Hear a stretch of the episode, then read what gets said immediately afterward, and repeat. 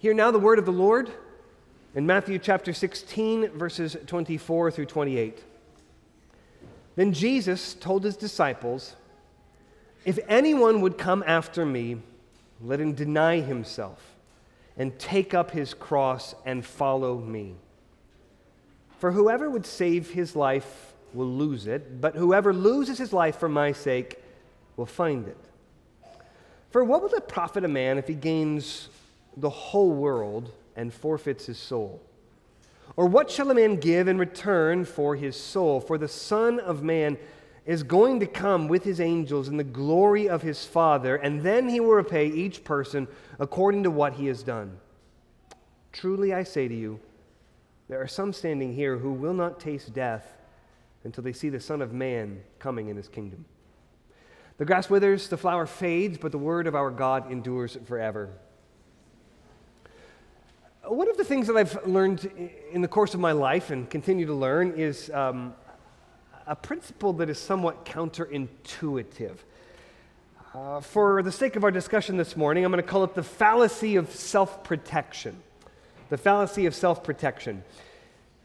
It often plays out like this I find that when I am reluctant to do something that is hard, because I am fearful or dreading some particularly difficult thing that will come with having to do this hard thing, I often find that avoiding it doesn't solve the problem. That trying to avoid those negative consequences don't actually mean that the negative consequences I'm able to keep at arm's length by avoiding doing the hard thing. I actually find that the thing that I dread actually becomes much worse. It doesn't become better, it becomes much worse. So let me give you an example, a few examples of this. Uh, uh, sometimes I don't want to exercise because I am tired. I'm tired, don't want to exercise, that's going to require a lot of energy, and so I'm just going to sit and just sit. Well, that doesn't actually fix the problem. I don't gain more energy, I become less energetic. I become bogged down and sluggish. You can't really hoard energy as much as you wish you could sometimes. Here's another example. If I avoid a difficult, awkward conversation because I'm worried that it's going to be hard, the situation doesn't just magically get better or vanish or somehow solve itself it actually becomes worse. The problem doesn't go away, it actually builds in the dread that I am fearing all the time that I'm putting it off. Or if there's a challenging task that I have to do in some aspect of work or in life, I don't want to do it, that seems hard. I find that the task, again, doesn't become better, the problem doesn't go away. And in fact, especially if there is a deadline involved, the task becomes increasingly hard the longer that I put it off. In all of these cases, I'm trying to protect myself from something that I think will have bad consequences. I think that will be negative. I think that will be a problem. I dread something. To protect myself, I try to avoid it. And yet, by avoiding the thing that I dread, I don't get rid of the dread. The dread actually grows, the problem actually grows. On the other hand, if I just go exercise, whether I feel like it or not, I end up gaining more energy. If I enter into that hard conversation, well, the relationship becomes much better. My whole outlook on life improves. If I sit down to actually do the difficult task, well, what do you know? It actually is kind of a fun challenge. Aren't I actually having fun here? And the thing got done.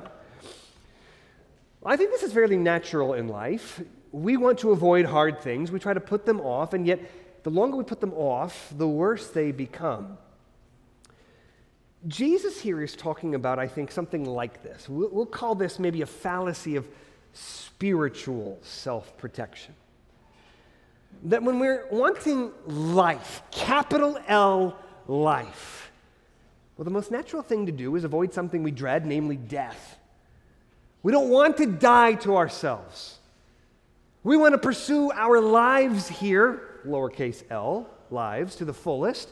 And so we do everything we can to try to put off the death that Jesus is calling to in, this passage. It's a form of spiritual self protection, but the problem doesn't actually go away. The problem doesn't get better. In fact, it becomes worse. Jesus is saying here that if we would protect ourselves from everlasting death, the paradoxical truth is that we must die here and now. Our big idea as we enter into one of the most taxing, paradoxical statements in all of the gospel is this that we enter Jesus' kingdom through Jesus' cross. We enter Jesus' kingdom through Jesus' cross. Three parts to our sermon this morning. Uh, first of all, taking up our cross, taking up our cross. Second, treasuring our lives, treasuring our lives. Third, tasting the kingdom, tasting the kingdom. So, first of all, taking up our cross in verses 24 through 25. Notice in 24 that it starts with this word then. It's a transitional word. Uh, then, it's tying this passage to the previous section. Now, if you were here a couple of weeks ago when we looked at the previous section, we read that Jesus was beginning to teach his disciples that he must suffer many things. Look back at chapter 16, verse 21. From that time, Jesus began to show his disciples that he must go to Jerusalem. The point of the previous section was to emphasize the necessity that Jesus must suffer these things, that he must be crucified, that he must die, and only then would he rise again on the third day. Well, in this section, then, now, as we transition into this section, Jesus is talking about another necessity. It's not a necessity that faces him, although it is based on that, built upon that, connected to the necessity that he must suffer. It is rather that we must suffer. It's necessary for Jesus to suffer. Now he says it is necessary for us to suffer. And so Jesus told his disciples, if anyone would come after me. Now, stop there for just a moment. Understand that this idea of coming after Jesus is another way of talking about discipleship.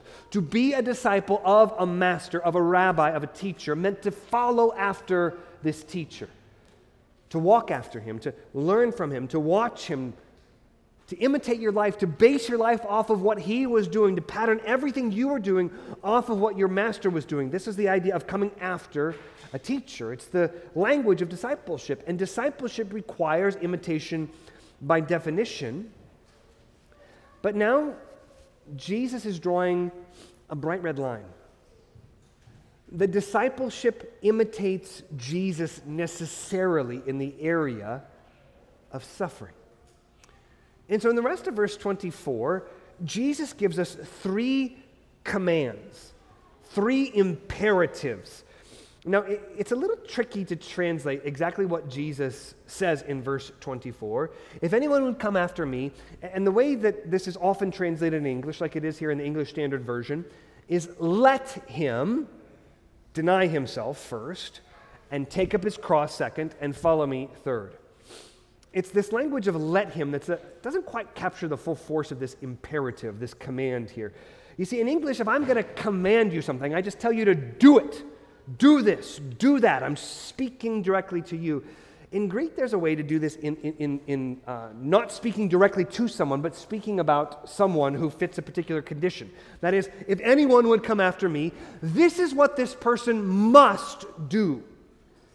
It's again the language of necessity. It's not sort of a wish, well, let him do this, let him do that, let them eat cake. It's not that kind of an idea. It is the person who would follow me must die. Just as Jesus must suffer many things, that's one way of expressing necessity, this is another way of expressing necessity. If anyone would come after me, let him first of all deny himself. Now, we tame this idea. If you want to lose a little weight, you've got to deny yourself and not eat the cake or the ice cream or uh, pick your poison.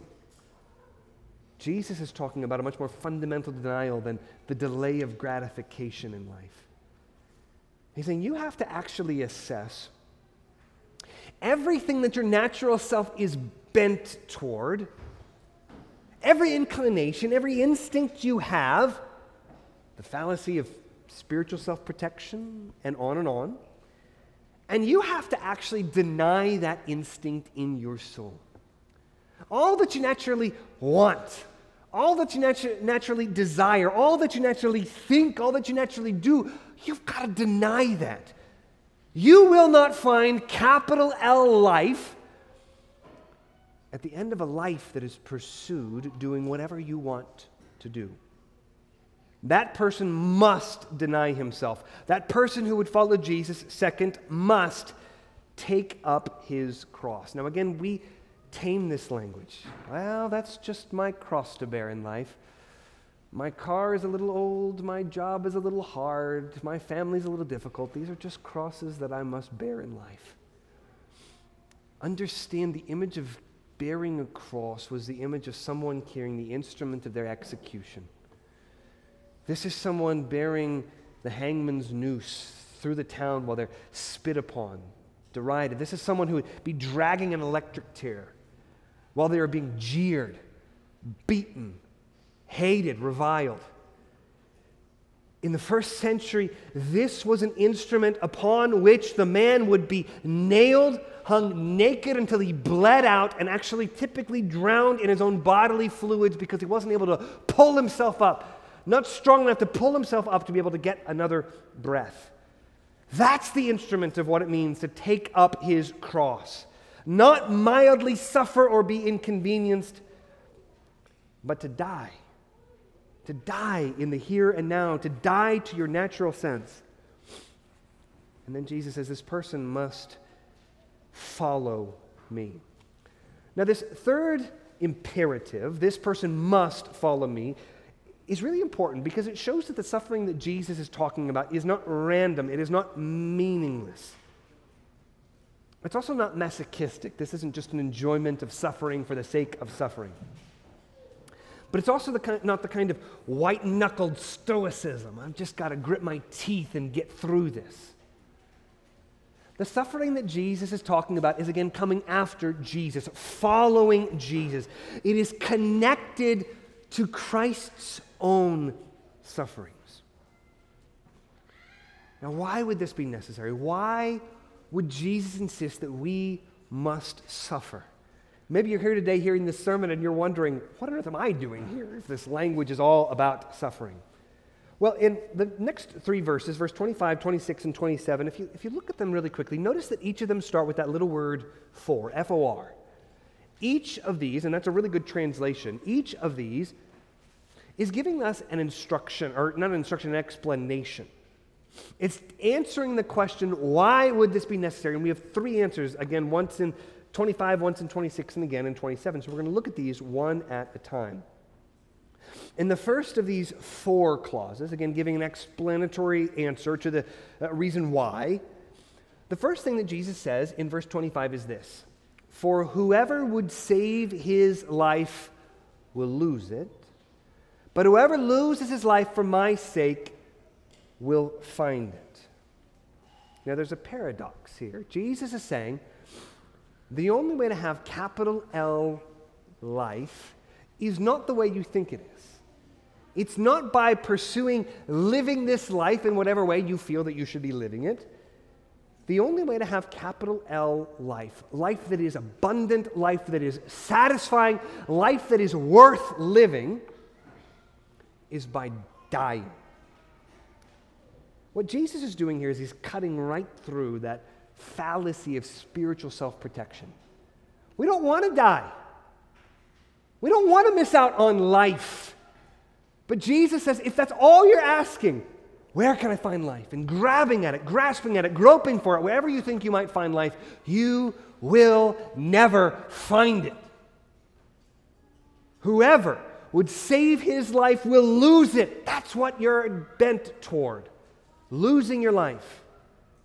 But there's another promise here. Whoever loses his life for my sake will find it. Now, what's interesting is Jesus has already said this in the Gospel of Matthew. If you look back at Matthew chapter 10, verses 38 and 39, Jesus has already talked about this idea of taking up your cross and following him. Matthew 10, verse 38, Jesus says, And whoever does not take his cross and follow me is not worthy of me. In verse 39, whoever finds his life will lose it, And whoever loses his life for my sake will find it. Jesus has already said this. But there's a huge difference between what he said earlier and what he says now. Namely, Jesus has just said that he must suffer many things and die. If you're his disciple listening to this and you heard the earlier conversation and you're thinking, well, that's a, a very lovely, very uplifting, warm spiritual metaphor. We've got to die. What a lovely thought. And now you're thinking, oh, you were serious. You're actually going to die. I've got to die. This is for real. This is not a drill, this is for real. That's exactly what Jesus is saying here. He must suffer many things. We who would come after him and follow him must deny ourselves and take up our cross, and we must follow him into his sufferings. You know, the, the, fundamental error of this fallacy of spiritual protection is to think that we would find this capital L, life in the abundance, life everlasting, in and through the normal pursuits of our natural lives. In our living, in our growing, in our eating, in our drinking, in our meeting, in our marrying, in our everything that we might do, our buying, our selling, everything that we do in our lives, we think that's where life, capital L, abundant life, will be found. What Jesus is doing is saying, what if that's not true? What if, in fact, at the end of that rainbow, you're chasing that rainbow, at the end of that rainbow, you don't find life, you actually find death? And you say, How can this be? I'm pursuing life to the fullest. And Jesus says, If you would have life, you can't get it by pursuing it directly. Have you ever played with one of those Chinese finger traps? Uh, one of those little mesh tubes and you put your fingers in it. And the goal of the game is to pull your fingers out of the Chinese finger trap. Well, if you've ever used this, you know that the more you pull your fingers out, trying to go directly after what you're after, get your fingers out, that mesh tube contracts. The tighter you pull, the tighter that gets around your fingers. You cannot actually get your fingers out by pulling your fingers directly out counterintuitively, you've got to do the opposite. To get your fingers out of that trap, you've got to actually push your fingers together. That's not what I'm after. I'm not trying to get my fingers together, I'm trying to get them out of the trap. Yes, but the first thing you must do is do the opposite. You must push your fingers together, which loosens the trap, and then you you know you got to use your thumbs. And it, the analogy breaks down. The point is, you've got to work against your inclinations to get the big thing that you're after. In the same way, if you are pursuing life directly through the lowercase living that we all do in our day to day lives in this world, you will never find it. You've got to do the opposite. Jesus says the only way that you can have life is to lay down your life. The only way you can have capital L, abundant, satisfying life, is by laying down your lowercase, day to day, ordinary, in this world lives right now. So, all of this raises a question. What then does Jesus think we should do with our lives? It sounds like Jesus is saying that we should just waste our lives, that our lives are unimportant, that they are insignificant, that the things that we do with our lives are an utter waste of our time, our energy, and our efforts. And Jesus isn't saying that, and he's very clear in the next verse that that's not what he is talking about. Rather, he is saying that a life given over to the pursuits of this world is what wastes our lives. So, if you thought Jesus didn't care about your life by asking you to die, this next section sets us straight. Number two, Jesus talks about treasuring our lives. Treasuring our lives. In verse 26, we come to the second for clause, the second explanatory word. For what will it profit a man if he gains the whole world and forfeits his soul? Or what shall a man give in return for his soul? Your translation there for soul, depending on what you're using, may have the, uh, the word life there. It's because this idea of our soul is very closely connected to our life. You can go back and forth. Uh, to save your life is to save your soul. To lose your life is to forfeit your soul. Now, what Jesus is doing is talking about a trade off that we often do not think about. Again, when we are pursuing capital L life through the pursuits of living in this world, we don't often think that we might be barking up the wrong tree. Jesus is actually asking us to stop a moment and think about the exchange we're making. If you were to gain the whole world, whatever it is that you want, whatever it is that you're after, if you were to get to the end of the rainbow, if you were to find that pot of gold, would it be worth losing your soul over? Now you say, well, isn't that where I find my life? Isn't that pot of gold at the end of the rainbow? Isn't that where I'm actually finding joy and satisfaction? Jesus says, suppose that you actually get what you're after. Is it worth exchanging your soul to possess? Now, a surprising implication because, again, Jesus has told us that we must die, but now we realize that he's actually seeking to protect our lives, to preserve our lives, to guard our lives. He who keeps you will not slumber nor sleep, as we sang about in Psalm 121 earlier. He watches over us. And he's watching over us right now by warning us against what we will gain if we gain the whole world. Namely, we won't gain the whole world, we will forfeit our souls in the process. You see, in, in, our natural state, our natural inclinations is that we just buy, we just believe this fallacy of self protection. I don't want to die, therefore, I'm going to pursue life in this world. And Jesus is saying this is actually the inclination, the orientation that we must deny in ourselves. This is what must be crucified what must die if we are to find life. Counterintuitively, Jesus is not asking us to die to capital L life. He is asking us to die to death so that we might truly live. If you followed the news this week, um, you may have heard about a, a very famous man who, who died, a man who came closer than really any of us will in this world to having it all. A man named Matthew Perry, um, he played uh, the character Chandler on the television show Friends. He died in his 50s um, after having starred in one of the most famous, popular television shows uh, that was ever made. If you know anything about the life of Matthew Perry, he suffered in a number of ways, not poverty, things like that, but he suffered because he realized that having the whole world was not enough. At one point, he wrote this He says, I was convinced fame was the answer.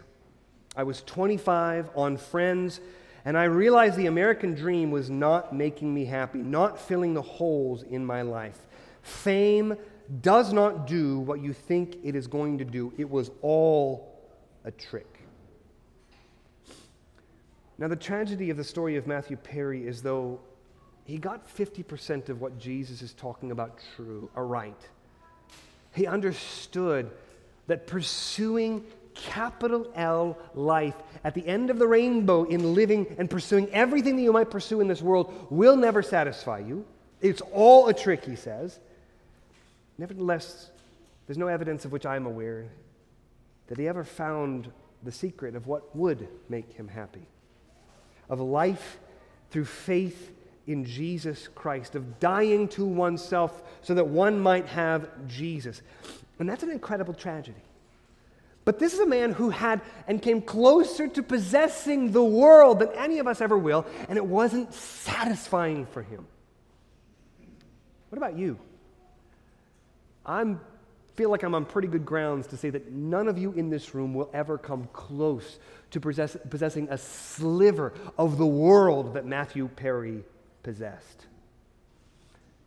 And if what he had wasn't enough, why do you think that what you are pursuing will make you satisfied, will make you happy, will give you capital L life if you get to the end of the rainbow?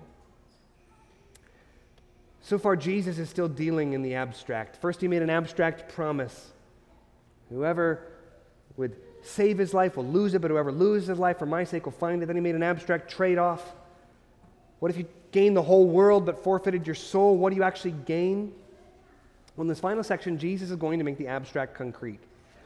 He's going to talk specifically about why all this matters, uh, the concrete point in time and human uh, history where all of this is going to come clear. It's when Jesus Christ, the Son of Man, will come again to judge the world and to establish his kingdom forever. And so here we come to the third point tasting the kingdom in verses 27 through 28. In verse 27, Jesus goes on to say, For the Son of Man is going to come with his angels in the glory of his Father, and then he will repay each person according to what he has done. This is the third for clause, the third explanation of why we must deny ourselves, take up our cross, and follow Jesus. Because, on the one hand, Jesus is giving us a warning, a warning that judgment is coming for the wicked. But on the other hand, what Jesus says here is also a promise, a promise that when the Son of Man comes, he will vindicate the righteous. Jesus is coming as the Son of Man, and he's coming with his angels in the glory of his Father as a final judge, namely to judge every person for what that person has done. Now, here we encounter a real question. What is Jesus saying? What is our hope here? is it that we have to do enough good things in order to be saved? And if you've been with us through the study of the Gospel of Matthew, or if you've read the rest of it, or are familiar with the rest of your Bibles, you know that what Jesus is acknowledging is that all of us will be judged on the basis of what we have done, but that all of us, judged according to what we have done, are utter failures. Everyone will be judged on the basis of what we have done, but none of us have possibly, could possibly do enough to earn salvation from Jesus. So there's a real warning here. If you are trusting in what you and you alone have done, there's no hope there. The standards of God are perfect, infinitely high as heaven righteousness. Matthew 5, verse 48 You, therefore, must be perfect as your Father in heaven is perfect. Have you reached that standard? If not, when the Son of Man comes and his angels in the glory of his Father, you stand condemned. And there's nothing you can do about it. But what the rest of the Gospel of Matthew, the rest of what the Bible is showing, is that even though we stand condemned, God has done something for us that we could never do for ourselves. Namely, he sent his son Jesus Christ, this very Jesus who is speaking, the same Son of Man who, came, who will come as a judge, came this first time as a Savior, as the mediator of a new covenant enacted on better promises, as the one who would be judged in our place for our sins. What Jesus is talking about is coming in the future. He's foreshadowing what he was going to do, the reason that he must suffer many things and die on the cross. It's because he was in advance of the judgment that is coming then. In that time, he came to take your judgment away, to die in your place, to suffer for your sins. All of this Jesus is speaking about in veiled ways. He's just starting to unfold these things to his disciples. But he's showing them that the concrete reality is one day the Son of Man is coming, and you better figure this out before he does. Or when he does, if you are left holding only the bag of your unrighteous deeds, you don't have a prayer. You don't have a hope outside of Jesus Christ.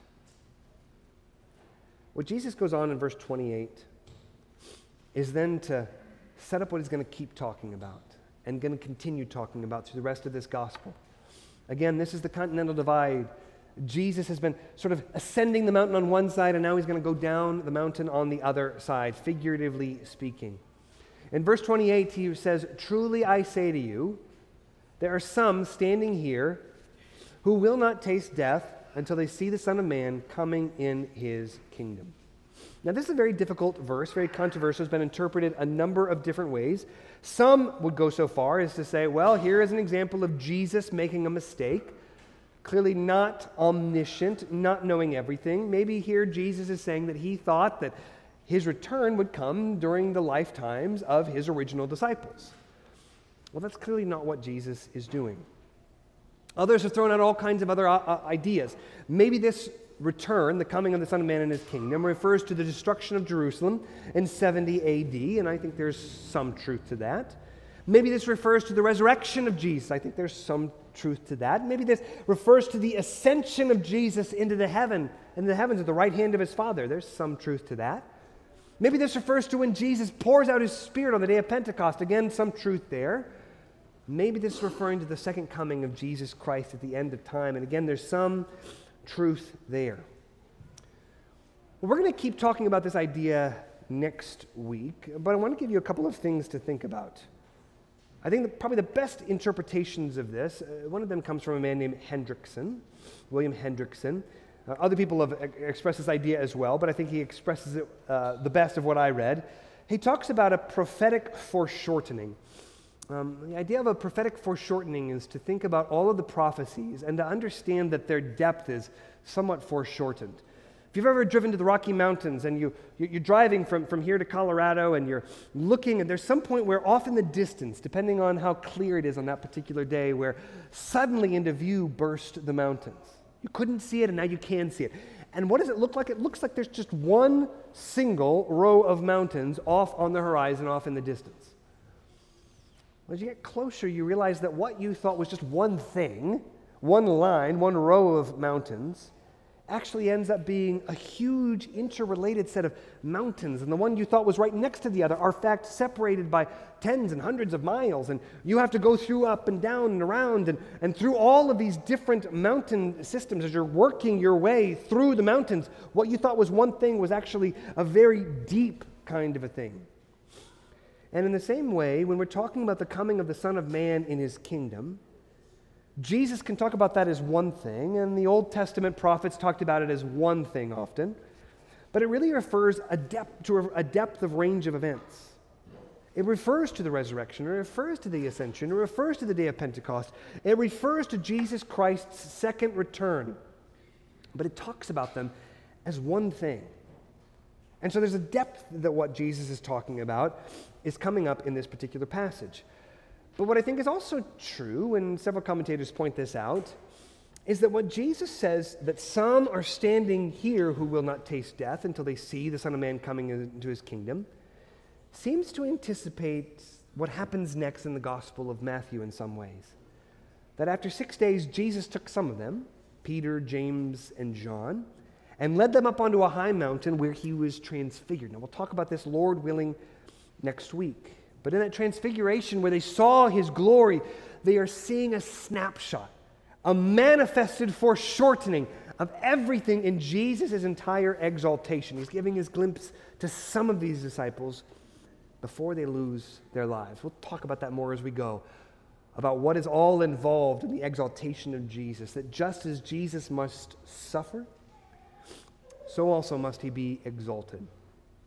Well, the application of this passage is this die to yourself in order to find life in Christ. Again, we enter Jesus' kingdom through Jesus' cross, and Jesus is telling us that we must die to ourselves in order to find life in Him.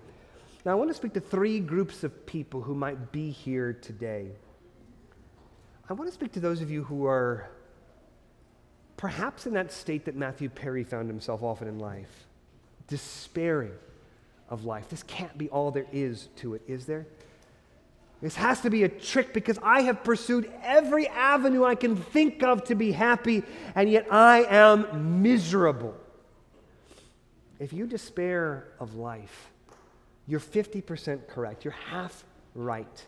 This life, lowercase l living, cannot provide the capital L abundant, satisfying life that we are seeking of course it's going to lead to despair.